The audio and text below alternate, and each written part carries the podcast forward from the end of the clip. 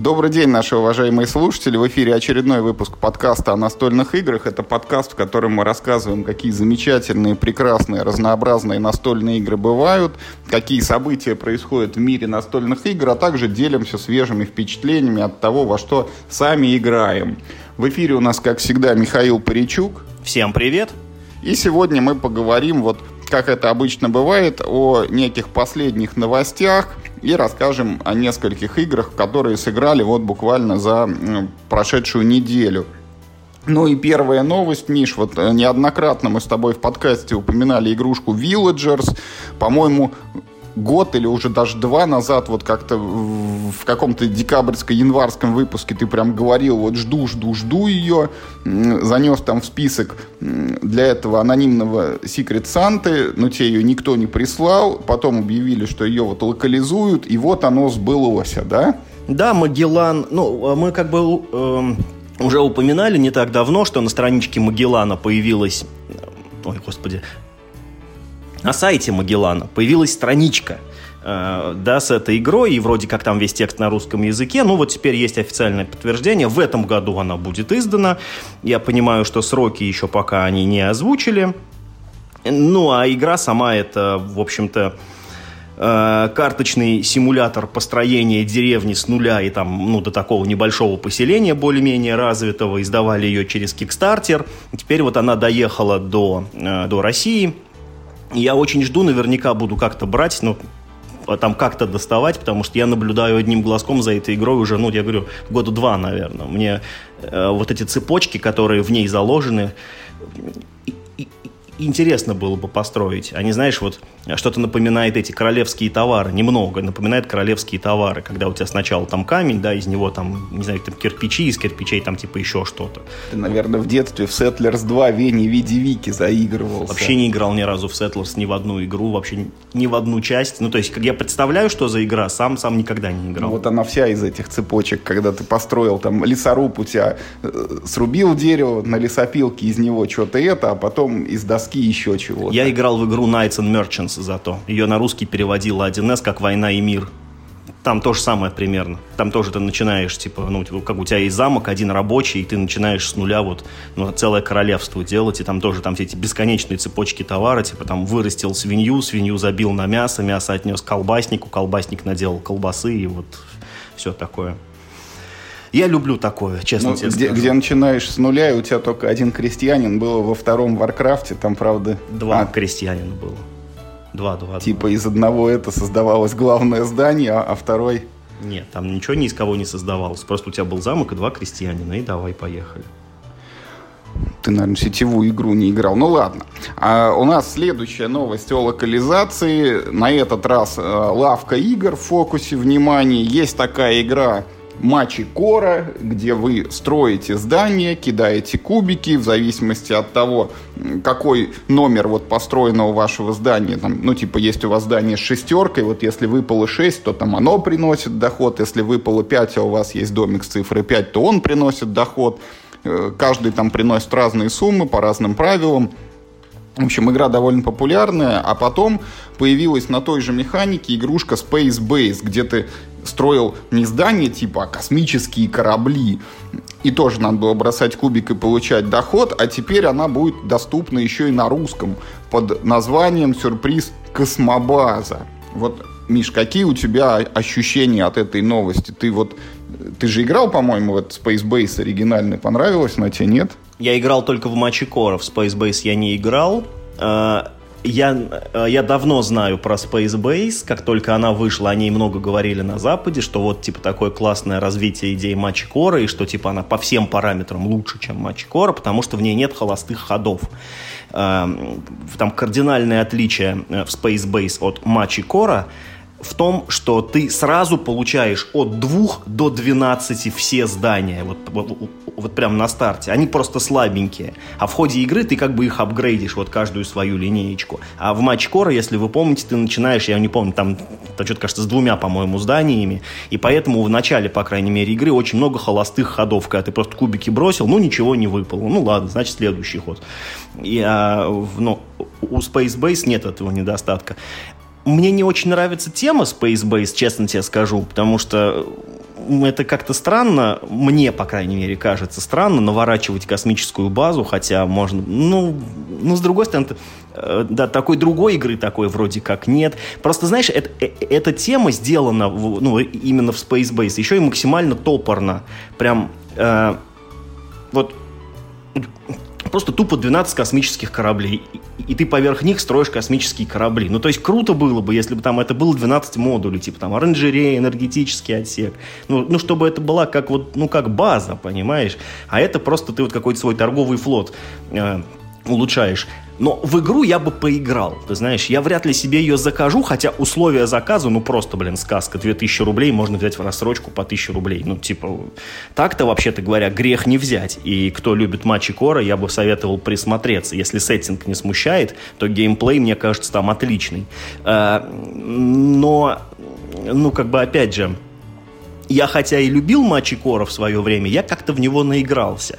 Поэтому э, я как бы себе брать не буду, но я прекрасно знаю, кому бы эту игру я мог рекомендовать. Вот, ну, как раз тем, кто играет не с продвинутыми геймерами, а нужна игра с максимально простыми правилами, и если, не знаю, там, ну, космос, тут как бы у каждого свое отношение, типа космос не продается, да, но тут, я думаю, продастся, да еще на таких шоколадных условиях. Я думаю, это хорошая локализация, я рад, что она выходит.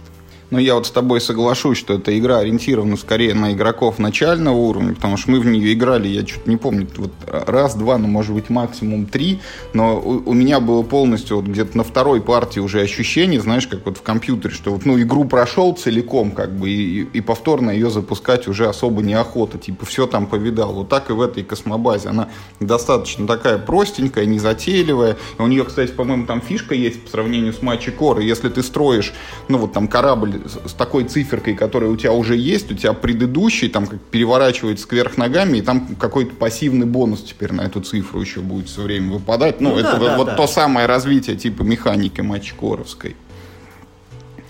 Так, ну еще одна локализация, на этот раз от мира хобби. Вот э, любителям детективных игр с небольшой колодой карт, вот в этот момент вам надо навострить как бы ушки и прислушаться к тому, что мы сейчас будем рассказывать. Вот у нас было уже, Миш, игра элементарная, где тебе раздают там карточки, на них там какой-то текст, иногда картинки, и ты там ими вот делишься, типа на стол выкладывая, и все собирают какую-то цельную картину преступления. Потом у нас появилась вот это вот детективные хроники, где там типа в коробку ты вставляешь карты и такое как бы, ну, псевдо-трехмерное место преступления, хотя, ну вот, все еще сохраняется вот этот формат маленькая коробочка и пачка карт. И у нас был отечественный вот этот детективный квест «Карманный детектив» от Юры Ямщикова, где, ну, тоже можно сказать, как бы картинки присутствуют, но все-таки в меньшем э, э, количестве, там, ну, больше упора на текст, как бы на литературную такую составляющую, тоже маленькая коробочка и колода карт, и вот Zoom, это тоже маленькая коробочка и колода карт, но, насколько я понимаю, здесь как раз текста получается меньше, а существенную роль играет график, потому что тут придумана такая новация, что игра начинается, вот вы берете там порядка, наверное, там 15 или 20 карт, и вот их выкладываете так вот, ну, 5 на 4 типа такой этот прямоугольничек, и там получается такая из отдельных кусочков, ну, картина, типа вот место преступления, там труп валяется или еще что-нибудь. И каждая карта, она может содержать там какие-то улики или зацепки, там вы можете к ней приглядеться, а потом принять решение коллективно, что вы вот, ну, прям вот ее вы исследуете, тогда вы переворачиваете эту карту, и там сзади может быть написано, там, вы типа ничего не нашли. Или если вы что-то нашли, там, вам говорится, вы залезьте в колоду, вот, ну, как в карманном детективе, там, возьмите карту номер такой-то, и там э, прочитайте ее, и что-то вы получите. Либо там написано, если у вас вот есть еще такой вот предмет, вы уже нашли, там, возьмите карту номер такую-то, и тоже там что-то вы обнаружите.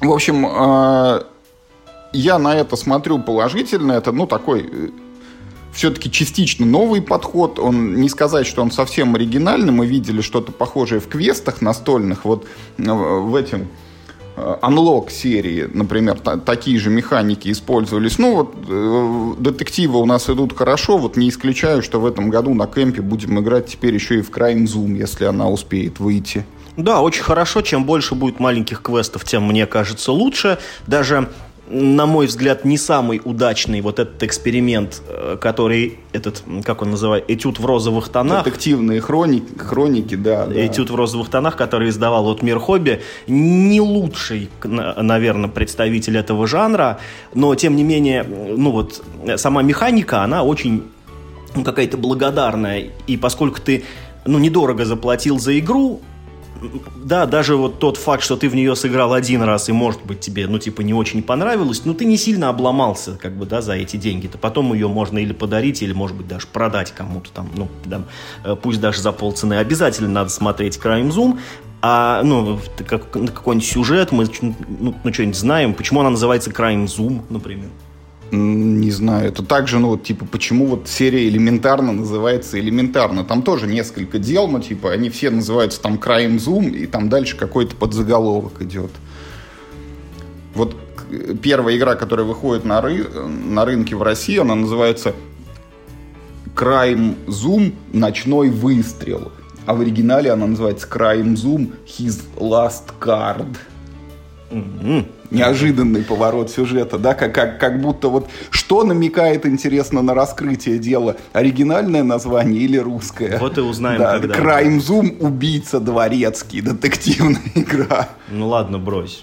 Это посмотрим, узнаем. Может там, а, может быть там есть какая-то игра слов, которую в русском языке как бы ну невозможно сохранить. Ну, ну, ну то есть если ты переведешь типа э, дословно не знаю, последняя карта или типа там последняя сыгранная карта. Ну, там можно как-то, да. Во-первых, у нас так не говорят, типа, его последняя карта, что это за чушь. А, вот. И, во-вторых, может быть, у нас как раз наоборот теряется игра слов, а у них, может быть, и есть. Ну, как бы, да, все равно в языках есть разница. Поэтому надо переводить, как эти детективные хроники, и тут там Этюд в розовых тонах. Нет, там, там что-то убийство в розах, или как не, так не, оно убийство, называлось. Убийство в розовых тонах. И ты, это... и ты все равно не догадаешься, да, да, да что его... Да, да. Это... Не будем спойлерить. Э, да, но это же... Нет, это отсылка к Конан Дойлу и Этюду в багровых тонах. Понятно, здесь как бы, да, тоже игра слов, она бы, ну, типа, ну вот ее сохранить. Универсально. А я, кстати, не знаю, как он называется. Эстади на английском вот, типа, языке как вот, вот эта игра Мартина Волоса Estadian Emerald, вот этюд в изумрудных тонах, вот она также называется. Ну, mm-hmm. ты можешь погуглить, я не помню, какой там розовый это используется. Ну, бог с ним, бог с ним. In Red, может быть. Но э, к другим новостям, помимо Конан Дойля, вот теперь мы переходим э, к еще одной компании, которая называется Crowd Games, и она тоже выдает на рынок новую локализацию. Вот, Миша, игра Five Tribes, в отличие от всех предыдущих, это самая, так сказать, не новинка, она на английском языке вышла уже, я не знаю, ну точно, мне кажется, больше пяти лет назад. Э, такое впечатление, что все, кто хотел в нее, уже могли поиграть, но вот теперь она будет доступна и на русском. Ничего про нее сам не знаю, не играл. Вот издалека кажется, что это какое-то очередное евро, где там человечки ходят, там куда-то получают очки. Не привлекает меня, но вот, Миш, ты знаешь больше, расскажи. А, во-первых, я просто счастлив не знаю, невероятно, что эта игра выходит на русском языке. Если ты помнишь, мы делали с тобой подкаст о том, какие игры до сих пор не издали, а обязательно надо это сделать. И я включал, по-моему, Five Stripes в свой список. Не иначе, как прослушали нас, да, и приняли решение такое. Нас... Нет, нет, на самом деле это вот одна из тех игр, да, локализация которых, я удивлен, что ее не было, понимаешь? Потому что, ну, там, ну, нет ничего, ну, как я не вижу никаких причин, почему эта игра не была издана в России. То, что ты говоришь, что это евро, это скорее абстракт потому что э, ну, каких-то э, производственных цепочек там нет. Она строится, ну, типа, в основном вокруг одной механики. Там есть, конечно, и второстепенные, там есть немножко торгов, немножко сет-коллекшена. Но, конечно, основная механика там это вот эта механика игры Манкала, когда ты снимаешь, э, как бы, ну, горстку, горстку фишек снимаешь и начинаешь раскладывать их по соседним клеткам, вот куда у тебя последняя фишка упала, там ты и получаешь бонус. И вот, ну вот как-то так и, это примерно И работает. игроки могли видеть такую же механику в, это, в игре Стамбул, да, где тоже вот да, в игре Стамбул нечто похожее, там, э, там есть своя как бы специфика. Здесь немножко по-своему играется, но в целом, да, э, если ну, как бы, если нужно какое-то представление, то в Стамбуле есть некоторые похожие элементы, потому что также модульное поле собирается, только в Стамбуле оно сильно меньше, чем вот э, Five Tribes. Но зато Five Tribes есть как бы ну, несколько одинаковых локаций, а в Стамбул они вот все прям разные. Эм, и в Five Tribes у вас нет э, собственной, вот, ну, как бы, собственной масти, которые вот вы играете. Типа, я играю красными в этой партии. Нет, там все фишки общие, вы их там просто снимаете. Короче, это офигенная игра, это игра Бруно Катала. Мне кажется, это, ну, это вполне может быть его лучшая игра, да, ну, или, или по крайней мере, ну, там, типа, в тройке лучших уж точно. Это последний крупный хит от Days of Wonder, потому что, по-моему, успех э, Five Tribes Days of Wonder так ни разу после этого и не переплюнула. Это не знаю, это невероятно красивая игра, она красочная, в ней классная графика, в ней классный редкий колорит Востока. Не так много игр на самом деле э, про восточную тематику вообще. На русском языке их я вообще, честно говоря, не могу вспомнить ни одной. А, ну вот кроме этого Стамбула, который тоже уже out of print, и поди его купи еще. Э, значит, э, я счастлив, я обязательно себе буду брать Five Tribes. Для меня это вообще не вопрос, instant buy. Э, она пока издается без дополнения, но вот э, когда Крауда написали, что мы, дескать, ведем переговоры насчет допчика, потому что ее и на английском языке с допом уже нет. Базу, по-моему, на английском еще печатают, а допы выходили по одному тиражу. У нее, по-моему, два дополнения. Ну, одно точно, а второе, вот а, оно, по-моему, носит статус промо дополнения. Не уверен, как, как там, там, что там у него с этим. Вот. Но одно дополнение есть, где вводится э, шестое племя, оно так и называется, по-моему, типа там шестое племя.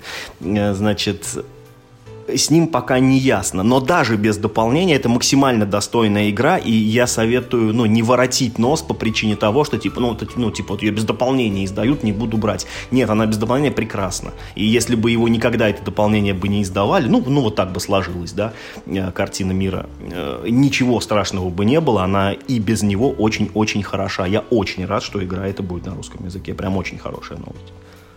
Ну и вдогонку, вот заговорили о Crowd Games. Раньше они где купить, да? Да, да, раньше они торговали, значит, на, на сайте, а теперь вот если приспичило тебе вот купить этот Five Tribes, можешь съездить в Москву, зайти там в какой-то метрополитен, да, потом несколько минут пешком, и вот он, первый офлайн магазин компании Crowd Games.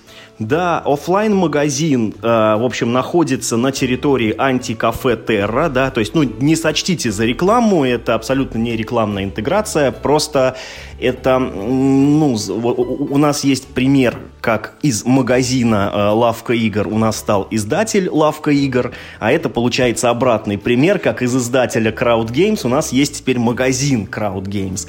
Ну, естественно, магазин находится, где бы вы думали, конечно, в Москве, на территории антикафе Терра по адресу Менделеевск, а, метро Менделеевская, улица Новослободская, дом 20, минус первый этаж. Эм, в общем, я понятия не имею, где это, я не москвич. В подвале где это? Логично. Не знаю, э, не знаю, насколько Crowd э, нужен был собственный офлайн магазин но в любом случае там теперь москвичи смогут получать свои заказы, которые сделали через интернет, хотя бы, может быть, ради этого. Ну и типа офлайн представительство, наверное, это хорошо, ну, ну, типа для имиджа, там, да, для пиара. Это какой-то, это, знаешь, э, это говорит о том, что у них есть определенный какой, уверенность в том, ну, что, что ковид пошел на спад. Ну, и это, кстати, тоже, да, не надо забывать в какие времена мы живем. А, в общем, э, мне просто показалось это забавным случаем, потому что э, ну, это как ни крути, мы в первый раз такое видим, что вот был издатель без магазина, фигак, и вот он стал как бы издателем с магазином. Я не думаю, что это какие-то глобальные последствия есть у этого э, события. Ну, потому что он всего один, да, на всю Россию и как бы и только в Москве. Ну, ладно, хорошо, рад за москвичей, что могу сказать. Хорошо быть москвичом. Да, захотел, пошел в метро, захотел даже в магазин. Ну и на этом сегодня с новостями мы завершаем и переходим к рассказу о впечатлениях. Вот буквально вчера Миша предлагал собраться и поиграть в новую там, игру «Недовелир», и у меня была альтернатива. Вот сыграть в «Недовелир» или сыграть в «Кубу Либре». Вот.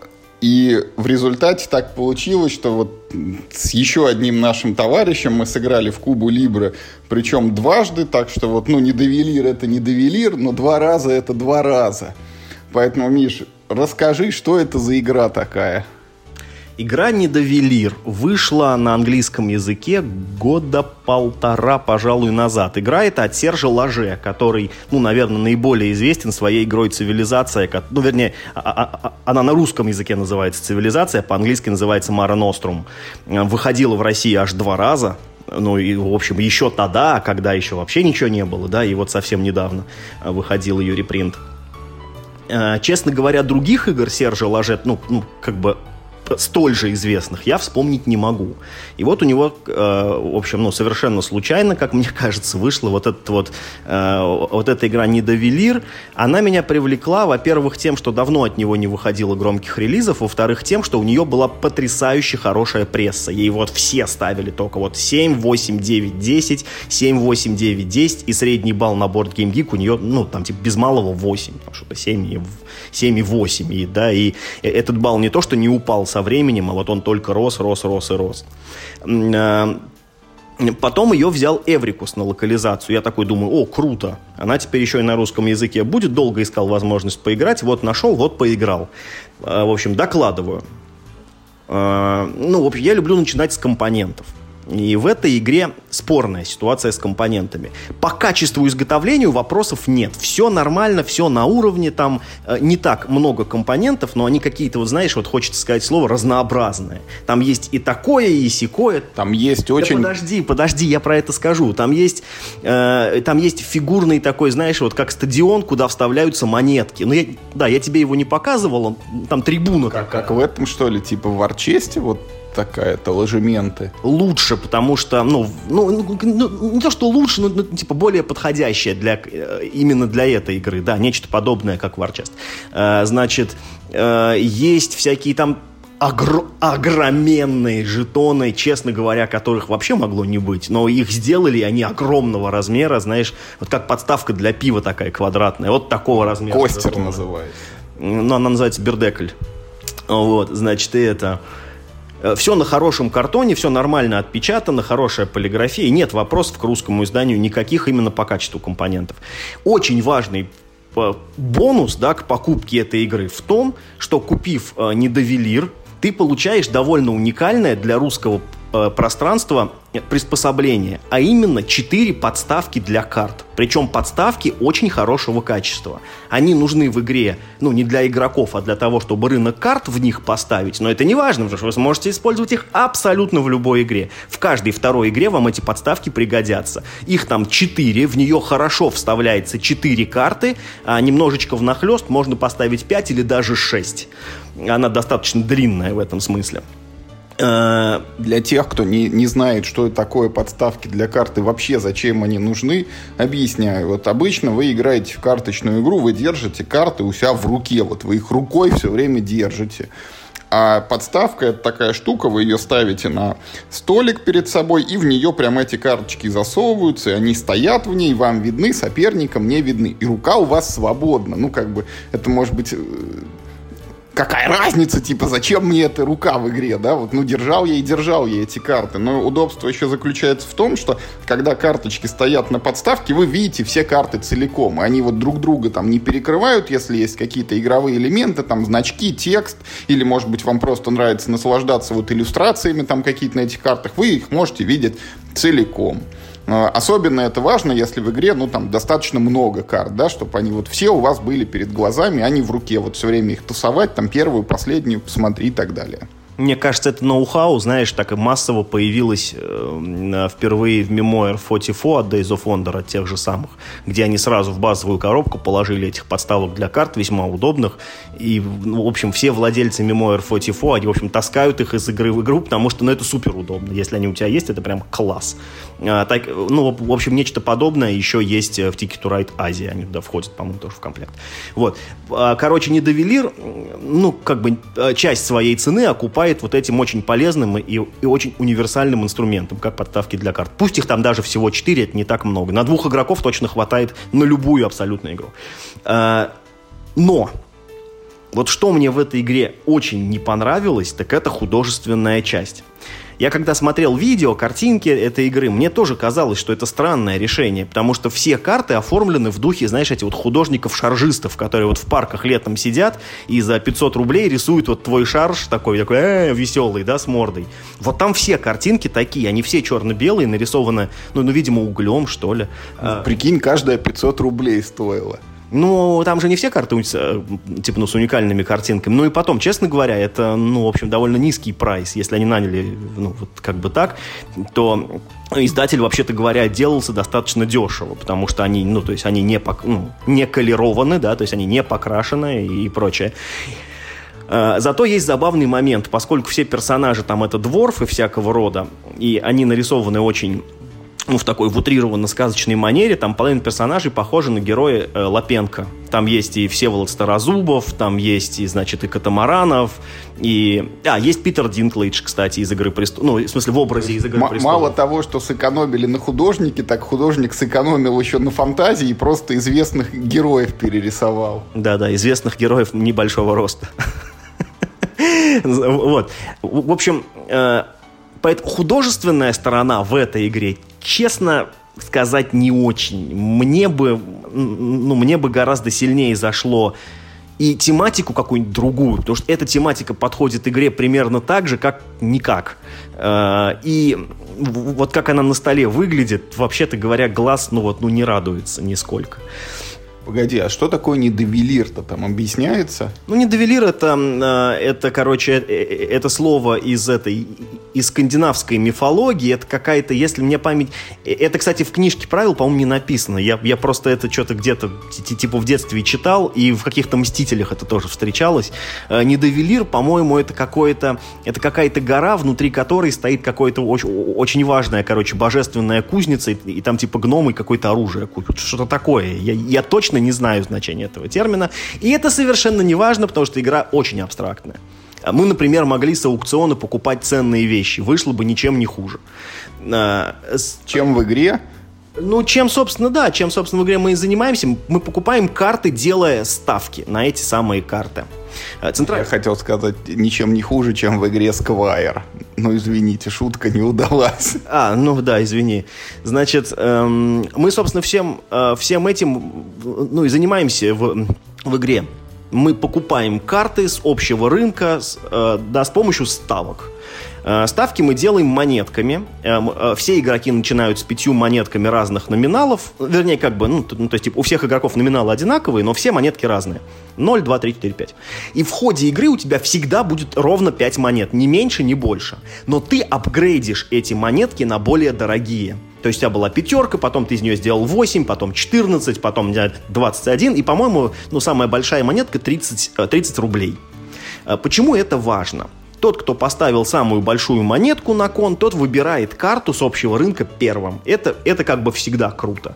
Плюс э, сумма твоих денег в конце э, это тоже победные очки. И одна из мастей карт, которую мы собираем, ну, помимо собственных очков, она к себе плюсует еще и номинал твоей самой большой монеты. Поэтому выгодно иметь, ну, типа, одну очень большую монету, ну, а, а, а как бы, а, а, остальное все так чем несколько типа среднего номинала. В среднем выгоднее максимизировать одну какую-то монету. Я могу ошибаться, но мне так как кажется пока, по итогам двух партий. Э, в общем, в игре 5 мастей. Они каждая считаются по-разному. Я сейчас не буду утомлять этими подробностями. Важно, что выгодно, конечно, максимизировать одну масть с одной стороны, потому что так получаешь самый большой гешефт в конце игры. Так, так да, счет. Счет в этой игре космический. В первую партию мы набрали 250 очков, там 260, и это мало в этой игре. То есть, ну вот люди, которые играют в эту игру много на Game Arena, и, ну, типа там, да, пишут в комментариях, у них счет за 500. Я не знаю пока, как набрать 500 очков. Я думал, ты сейчас скажешь, 20 тысяч набирают. Нет, нет, ну типа 500. Ну как бы согласись, не в каждой игре, даже не в каждой игре от Stanmeyer Games можно набрать 500 очков вот так легко, знаешь. Как бы, ну хотя, в общем, Джейми любит любит счет такой, знаешь, типа с двумя нулями. Вот чтобы у тебя уж, уж набрал очков, так уж не стыдно, знаешь, сказать. Я набрал 832 очка за первый раунд игры. Вот. Э, тут тоже счет очень большой. Он складывается, в общем-то, по чуть-чуть из очень многого количества параметров, там то да сё. Я говорю, что смысл в том, что ну, типа, в общем-то, выгодно собирать одну масть, но если ты собираешь по одной карте пяти цветов, это, ну, такой, типа, сет из пяти разных карт, ты получаешь героя. Это бонусная карта, которую ты берешь за бесплатно, вне очереди, выбирай. Героев море, их там 25 разных героев, они все доступны с начала игры, бери любого, не хочу. Это самая сложная часть игры, выбрать э, э героя под свою стратегию. И второй прикольный момент в этой игре, что она длится две эпохи. И цели этих двух эпох, они не то что противоречат друг другу, но они сильно разные. Вот в первой эпохе твои победные очки, которые ты смог взять, вообще не важны. Важно, ну, так немножко упрощаю, важно, сколько карт именно каждого цвета ты набрал, даже если это слабые карты. Потому что в первой эпохе мы боремся не за очки, а за геймплейные преимущества. Вот каждая масть, если ты выиграл в какой-то масти, ты на вторую эпоху получаешь, ну, в общем, довольно весомое преимущество именно в игре. То есть, ну, например, ты, например, всегда э, при ничьих выигрываешь. Или, например, там какая-то монетка у тебя аж на 5 апгрейдится сразу бесплатно, не затрагивая действий. Или там, э, и, а, или ты получаешь какого-нибудь гнома сильного достаточно сразу. Или ты получаешь бесплатно карту второй эпохи, ничего за нее не платишь, просто берешь ее и все. Вот. Ну, то есть там э, вот, вот эти вот, э, вот эти штуки, они, ну, довольно существенно влияют на игру, и если ты какую-то стратегию выбрал, тебе нужно получить соответствующие преимущества. А вот, ну, в, во второй, как бы, да, половине игры э, ты уже стремишься максимизировать свои победные очки. В общем-то, она механически, эта игра, очень сухая. Она, она супер абстрактная. Это такой, ну вот, своеобразный аукцион с, э, ну, типа вот, с, с дополнительной возможностью апгрейдить свои вот эти вот деньги но играть в нее очень интересно. Во-первых, она играется очень быстро. Вот эти вот две эпохи пролетают моментально. Карт в колоде мало. Там типа 40 карт в одной, типа, да, эпохи, 40 карт в другой. За раунд разбирается как минимум 12 карт.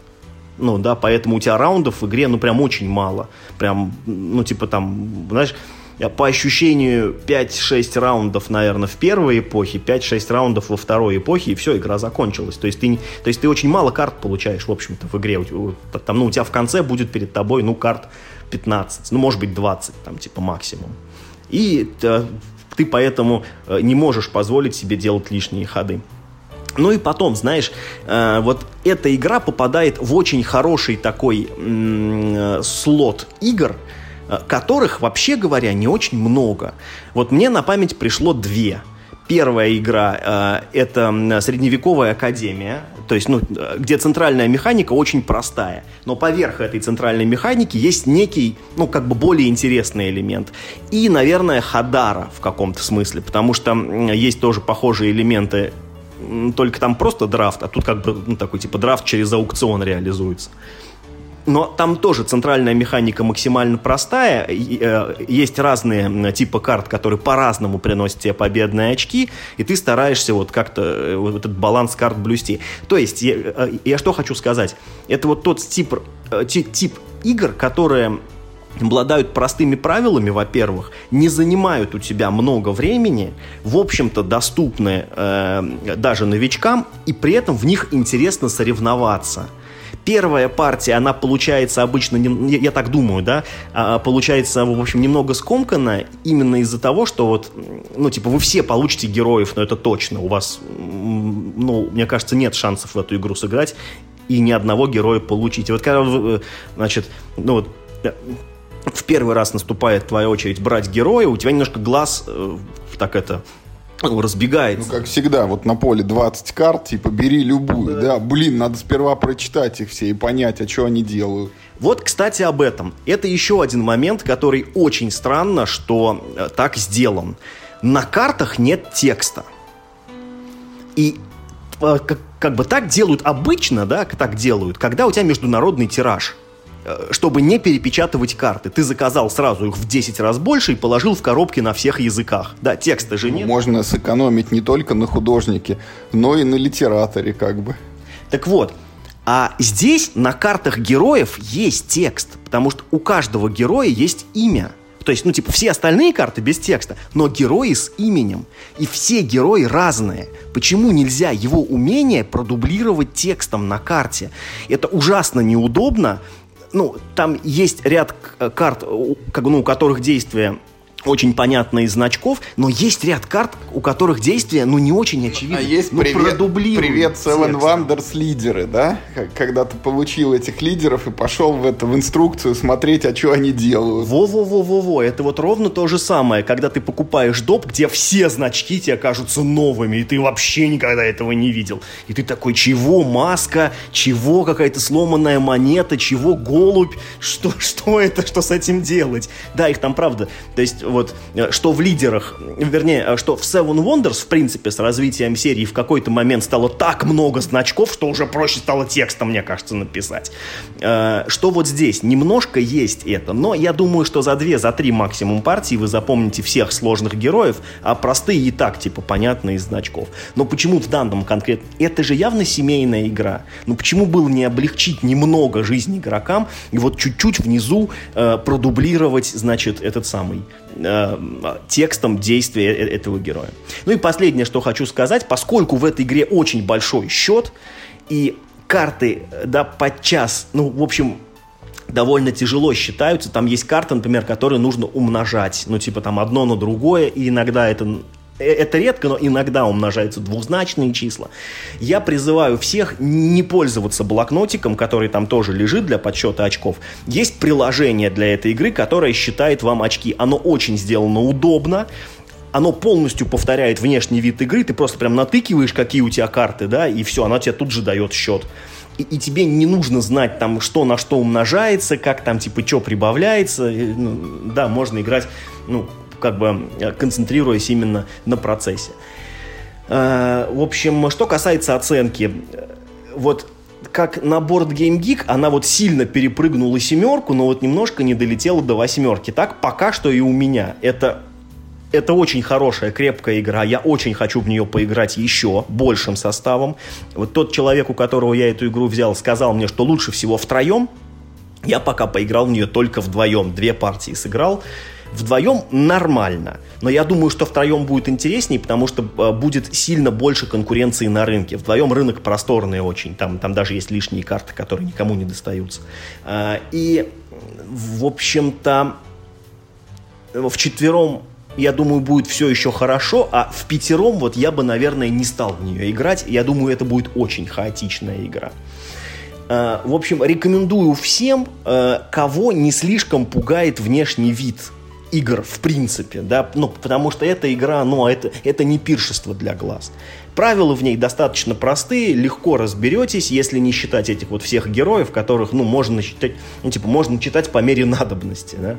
Э, темы в игре ноль, оформление спорное, качество компонентов очень хорошее, бонусом идут 4 нужных подставки, это прям отдельный балл игре за это, я, я прям сразу накидываю. Э, и очень хороший, крепкий геймплей. Не занимает много времени, не сильно тебя грузит, очень азартно и в очень в быстром темпе играется. Э, и, как бы я пока ставлю э, семерку и буду в нее играть еще, постараюсь большую компанию на нее собрать. Ну, ничего не могу сказать, так как не играл, поэтому вот э, расскажу. Мы только что с тобой пропагандировали вот подставки, какие они клевые, как в них круто ставить карты. А я сейчас расскажу про игру, в которой эти подставки ну, я даже не знаю, не то, что не нужны, а даже вредны, потому что в этой игре прозрачные карты. Если ты их воткнешь в подставки, то все увидят, что там у тебя на руках – будут там все твои хитрые планы, короче, сразу нарушены, потому что, ну, ты, типа, играешь с открытой рукой. Игра называется Gloom, и название ее, соответственно, звучит, ну, дословно, типа, как мрак. Вот Gloomhaven, мрачная гавань, а тут просто Gloom, хотя по смыслу это скорее, ну, типа, бесперспективняк. Вот, о чем игра? Э, игра целиком карточная, э, и карты воспроизводят некую, ну вот у каждого игрока там ты на старте получаешь набор карт, это там члены твоей семьи, их там примерно 5 человек у каждого, ты их прям выкладываешь на стол перед собой, это вот твоя семья. А, и все остальные карты, они из колоды приходят, раздаются на руки, и ты будешь их потом играть вот на своих этих людей, на чужих этих людей. И твоя задача сделать так, чтобы твоя семья оказалась самой несчастной, самой обездоленной, самой униженной, вот претерпела максимальное количество всяких жизненных неурядиц, там, несчастья и невзгод, и в результате, чтобы все эти люди твои еще и умерли. И ровно в этот момент игра заканчивается, когда у кого-то погибли все персонажи. А, Зачем же тогда играть карты на других людей, спросите вы? А потому что в этой игре, кроме карт счастья, э, кроме карт несчастья, есть еще и карты счастья, удачи и хороших событий. Именно их вы должны играть на противника, чтобы э, те несчастья, которые там ваш соперник кладет на своих персонажей, компенсировались подбрасываемыми вами счастливыми событиями, и чтобы вот таким образом чужие персонажи были счастливее ваших, что как раз, ну, противоречит цели игры. Слушай, вот то, что ты сейчас рассказал, первое, это очень крутая сюжетная задумка, да, и, и второе, это какие-то оригинальные компоненты, да, в данном да. случае прозрачные карты. Вот две вот этих вот вещи очень часто ведут к тому, что игра очень плохая. Ну, не будем забегать вперед. Нужно сказать, что вот эта сюжетная задумка, ну, это определенная как бы это манипуляция, потому что это, ну, фактически это то же самое, да, только с обратным знаком, потому что обычно ты играешь на себя плюсы, а на соперника минусы. Тут вот легким движением руки мы играем на себя минусы и на соперника плюсы, и нужно набрать, ну, мы все равно вот набираем максимум только в минусах, да, мы как бы это вот э, по вектору как бы идем в другом направлении, но по модулю должны победить, тем не менее.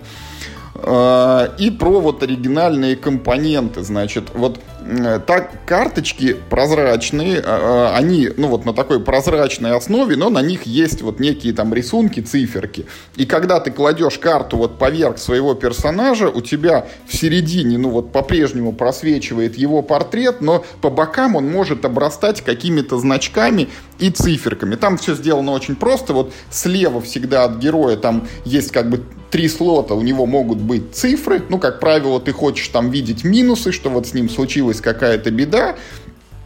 А, а другие игроки тебе, наоборот, накладывают плюсы. Причем за счет вот этой прозрачности ты можешь, например, сыграть, что у тебя вот в верхнем слоте минус, а тебе соперник сыграл в верхнем слоте плюс. И он мало того, что как бы сам по себе плюс на тебя наложил, он твой минус еще и перекрыл, что ну, дополнительно хуже становится. А, а в правой части от игрока там такие, ну, значки, как бы, картиночки вот возникают около портрета персонажа э, это э, характеристика вот, ну, тех событий, с которыми он там столкнулся. Ну, типа, может быть, там сердечко, это значит, что у него там несчастная любовь. Или там кубок, это значит, что он там, ну, пардон, еду там съел не свежую какую-то. Вот все, что связано с отравлениями.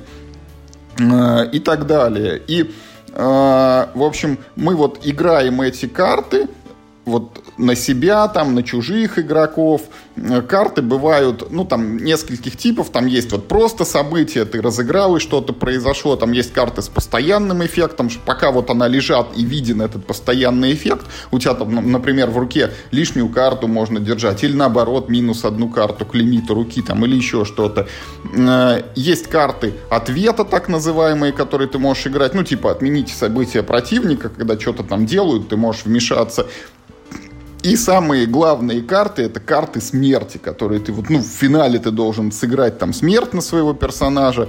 В этот момент набранные им очки фиксируются, вот сколько на нем есть, все это ты застолбил, и на картах смертей там, как правило, написано, что типа, а вот если у него была еще и несчастная любовь, то вот и еще минус там 10 очков за это ты получаешь, как бы, что вот он еще и умер в несчастьях. Жил, бог знает как, как бы, и последние его минуты тоже ничем хорошим не были, значит, э, ознаменованы. Вот вот такая игра. Перед каждым лежат эти герои, мы накладываем на них прозрачные карты. А, сам ход игрока очень простой, ты разыгрываешь две карты, потом добираешь до лимита руки. Базовый это 5, но там можно, там, не знаю, от 3 до 7 он, наверное, где-то может колебаться в процессе партии. И, э, ну, вот, в общем-то, это и все. Вот каждый играет две карты, и потом у кого-то все умирают. В этот момент мы начинаем считать очки. Их приносят только погибшие персонажи. Ну, у кого, типа, самый большой минус, тот и молодец. Тот в эту игру выиграл. Играть, хочу сказать, Миш, ну, скучновато и неинтересно. Ну вот откровенно говоря, да, вопрос, который ты задал, что вот всякие они оригинальности, к добру они или не к добру.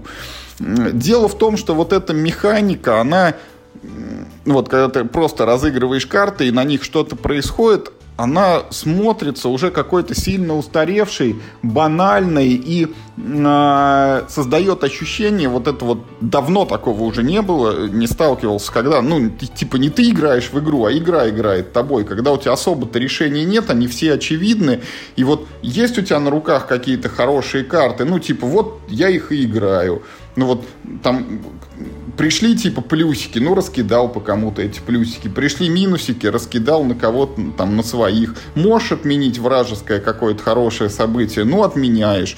А, с учетом того, что после тебя там могут сходить 2-3 человека, предсказать, что случится в следующий ход, там ты не можешь, запланировать свои действия ты не можешь, там каждый ход тебе приходит в руку новые карты, ты тоже не можешь предсказать, что там к тебе придет, ну и поэтому вот все там что-то шлепают, шлепают карты на стол, потом хоп, кто-то побеждает, сказать, что там этот человек, ну вот, почему он победил, а почему другой проиграл, сложно, скорее, ну вот кому-то зашли карты, кому-то не зашли, и поэтому, ну, впечатления, честно говоря, такие.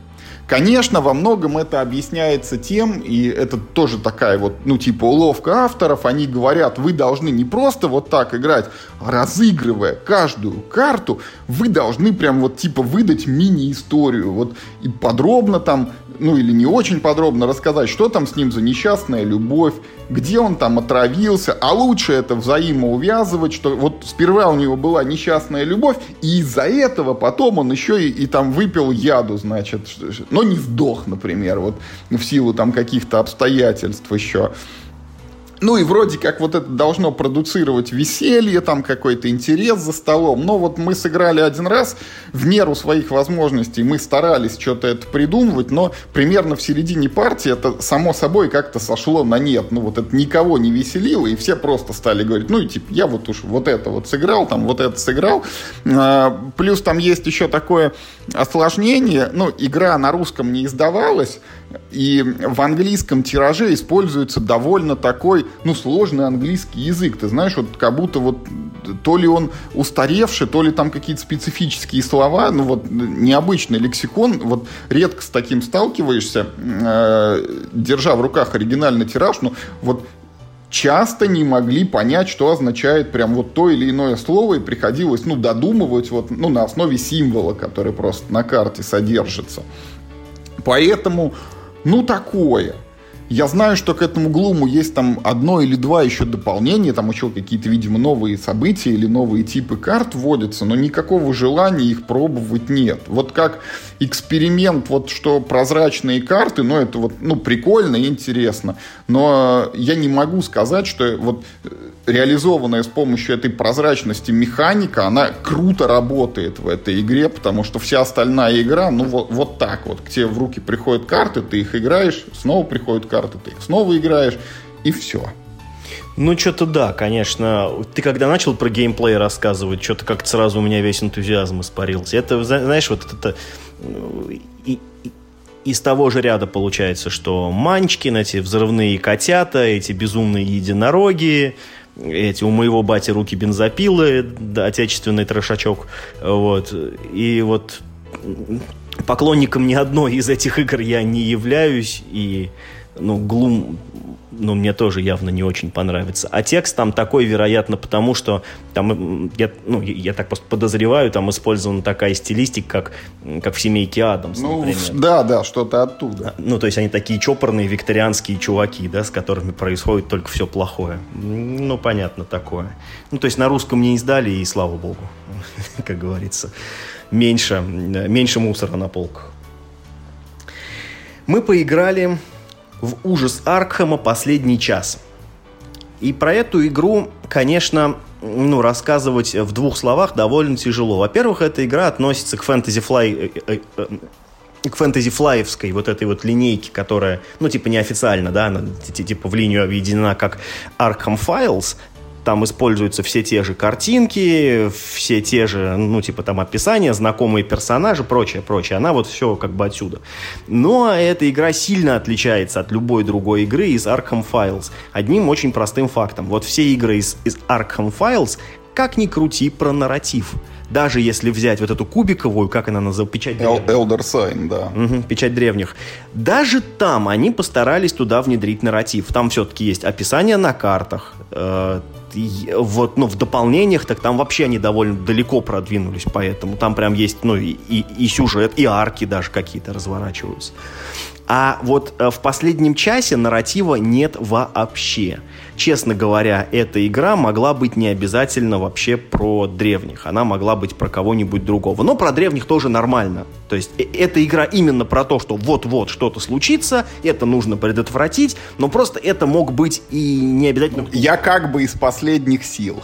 Да, и, и а во... против кого? Ну, против любого мог бы. Ну да, да, да. Например, это мог быть какой-нибудь колдун или какой-нибудь, там, не знаю, ну, супергерой из Марвел или, да, в общем, все что угодно практически. Суперзлодей мог быть любой. Собственно говоря, что такое вот этот самый последний час? Вот ты, например, сел играть э, в ужас Аркхам. Вот ты играешь, играешь, играешь, и наступает момент, когда у тебя древний проснулся. И вот Э, как бы, ну, вот, вот эта игра «Последний час», это вот тот маленький промежуток между ходом, когда древний еще не проснулся, и следующим ходом, когда древний уже проснулся. А, потому что по лору игры все события игры занимают час. А, типа, через час проснется древний, и все будет плохо. Типа как в сериале 24, когда вот каждая серия это были прямо 24 часа. Да. Каждый сезон, пардон. Э, да, да, да именно так, но в, э, но в этой игре это только на словах, потому что если бы она называлась «Последний месяц», все было бы ровно точно так же. В общем, суть... На словах «Последний час», а на деле 300 лет? Да, что-то в этом роде. Нет, на самом деле игра, конечно, соответствует названию по, по темпу. Она очень быстрая. Э, то есть, ну, не потому, что в ней мало э, всего, в ней достаточно происходит событий, просто действительно а, она темповая. Все события разыгрываются очень быстро. Я можно шутку еще вспомнил, что на словах ты Лев Толстой, а на деле Алексей. Да, это хорошая шутка. Лучше, чем про 300 лет. Так э, вот, значит... Э, Самое главное, что про эту игру, наверное, следует говорить, это про ее центральную механику. Это кооперативная игра, как, в общем, весь Arkham Files. Кооперативная игра для двух-четырех игроков, в которой игроки не могут общаться для того, чтобы координировать свои действия. Это центральное условие, обязательное к выполнению. Вот почему. Вот ну, типа как в Ханаби. Не совсем так, но есть, да, такой элемент. Каждый игрок управляет персонажем. Персонаж — это 10 карт действий.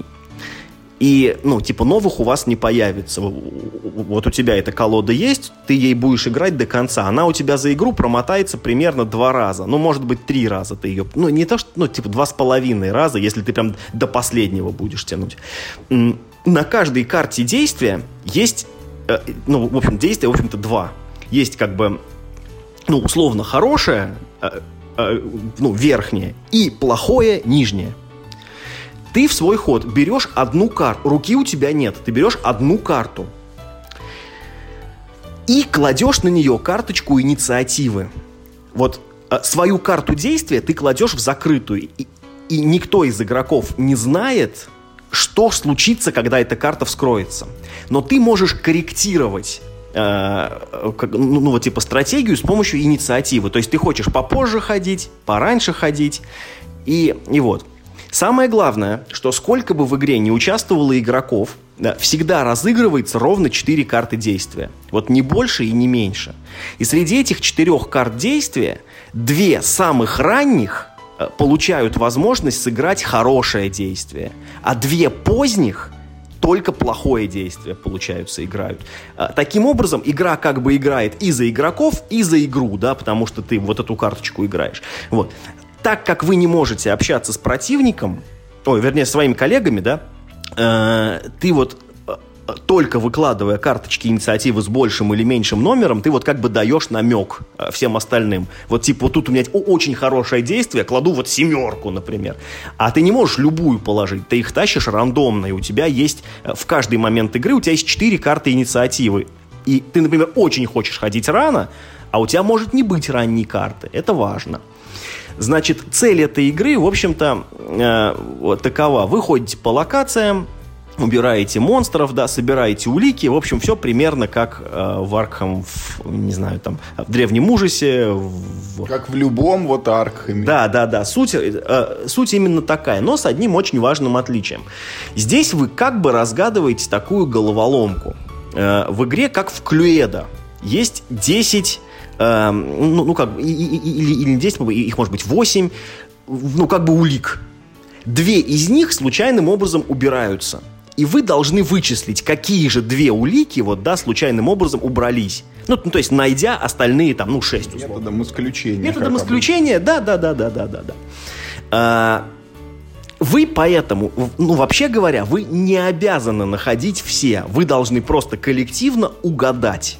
Но это сделать сложно. Пока вы, ну, типа, большую часть улик не найдете, э, э, риск очень велик. И вот когда вы решили, что типа, ну да, мы примерно представляем, чего там, вы должны сыграть там энное количество этих карточек инициативы, и они же показывают, какие вот, ну, типа, ну вот там две улики лежат. Я, я сейчас просто не хочу вдаваться в правила. Суть вот в чем, что вы бегаете, ищете улики, и когда вы считаете, что риск, типа, ну, сделать предположение достаточно мал, вы делаете предположение, после чего и определяется, выиграли вы или проиграли. Ну и можно другими способами проиграть, как в любой кооперативной игре. Ну, там кто-нибудь умер, вы проиграли, там кончилось время, вы проиграли, там кто-нибудь там куда-нибудь дошел, вы проиграли. Ну, в общем, там, там как всегда, а один способ выиграть и 25 способов проиграть. Как, как, как в кооперативе. Значит, что по поводу этой игры мне очень понравилось? Это именно вот эта вот центральная механика. Все остальные побочные механики, ну, то есть там а там монстры ходят автоматически, и можно предсказывать, куда монстры пойдут, потому что их паттерны движения, они строго заданы, и ты точно знаешь, этот пойдет сюда, этот сюда, этот сюда, в общем, ты там, там все можешь предсказывать. Битва, которая там совершенно копеечно сделана, типа там вы наносите два урона. Окей, ты нанес два урона. Э, в общем, вот, вот это вот э, цепо, ну, вот эти вот уль, поиск улик, да, и попытка угадать две, вот, которые там случайно. Это все, честно говоря, вторично. Очень интересно именно играть в эту, э, в, ну, в эту игру с программированием своих действий. А, мы играли только вдвоем, и я предполагаю, да, что вдвоем играть в нее несколько легче, нежели втроем или вчетвером, потому что легче, э, легче координировать действия, плюс каждый игрок разыгрывает по две карты, и ты как бы, ну, например, можешь действие одной карты скоординировать э, второй своей картой. Э, при этом игра тебе механически вставляет постоянно палки в колеса. Ты не можешь выбирать, какую карту разыгрывать. Ты берешь одну, и ты именно ее и должен разыграть. Ты на нее играешь карту инициативы, но тоже не любую. У, у тебя вот есть набор из четырех, которые ты там типа рандомно натягал из довольно толстой колоды из 30 карт. И, и у тебя вот есть четыре карты, да, в диапазоне от 1 до 30. Черт ее знает, что есть у других игроков. Черт ее знает, э, когда тебе, ну, типа, нужны будут ранние карты или поздние карты. И все это очень как бы зыбко, и ты вот из тех небольших как бы, да, кусков, которые у тебя есть, пытаешься построить какой-то более-менее работающий план. А, в общем, игра довольно сложная. В ней три уровня сложности. Мы играли на среднем и победили прям вот-вот-вот, прям вот-вот нам э, ну, ну, повезло. Там, знаешь, там есть такой еще момент, что когда вы делаете предположение, у вас может на руках не быть нужных карт. То есть вы, вы как бы формально правильно догадались, но не смогли просто предоставить доказательства. Ну, если так это, да, типа в лоре игры. Вот. И поэтому механически игра, вообще-то говоря, хороша. В ней, наверное, э, ну, маловато сценариев. Их всего три. И я не думаю, что эти три сценария как-то очень уж сильно друг от друга отличаются. Для этой игры на борт Game Geek есть еще три фанатских сценария. Я хочу их перевести, и мы хотим в них тоже поиграть. Ну, вот как только э, эти там э, базовые три пройдем, да. Но а, да, ну и, конечно, в игре отсутствует нарратив как таковой. История в этой, э, в этой игре, ну, ее нет. Ну, знаешь, там история на уровне, ну, вот, не знаю, ну, пандемии в целом. Ну, что, типа, есть некий сюжет, и мы, типа, выиграли, проиграли, все. Какие события происходили, кто как себя проявил в игре, какие-то, знаешь, ну, там, типа, сюжетный поворот, ничего, ноль нарратива вообще нет никакого. Это очень сухая, абстрактная игра в этом смысле. И именно поэтому, как мне кажется, эта игра очень недооценена сообществом. У нее очень низкая оценка по сравнению со всеми играми Arkham Files, типа 6,7, там 6,8. На барахолке ее сейчас можно купить за 1000 рублей. Она стоит больше. Это хорошая игра, в нее интересно играть, да. Вот э, я тебе только хотел сказать, что вот ты когда рассказывал про недовелир, да, ты мне вообще не продал этот недовелир, я вот не хотел особо в него играть и не хочу. А вот с последним часом вот такое впечатление, что в этой игре вот как раз нет всего того, что вот в других этих аркамах присутствует, и что мне не нравится, потому что я не ощущаю там вот этих историй, для меня это кажется, ну вот там сюжет всегда пытаются из каких-то, ну, таких типовых вот этих вот кирпичиков составить, которые совсем не интересны. Даже в карточном ужасе Аркхема, где вроде бы, ну, как бы специально об этом старались. А, насколько я понимаю, тут нет вот этого тоже, чего мне супер не нравится, когда ты принимаешь решение, а потом там кидаешь кубик или типа тянешь жетончик, и там прошло, не прошло, и если не прошло, не по твоей воле, ну, ты типа в следующий ход делаешь то же самое, там, в надежде, что на этот раз получится.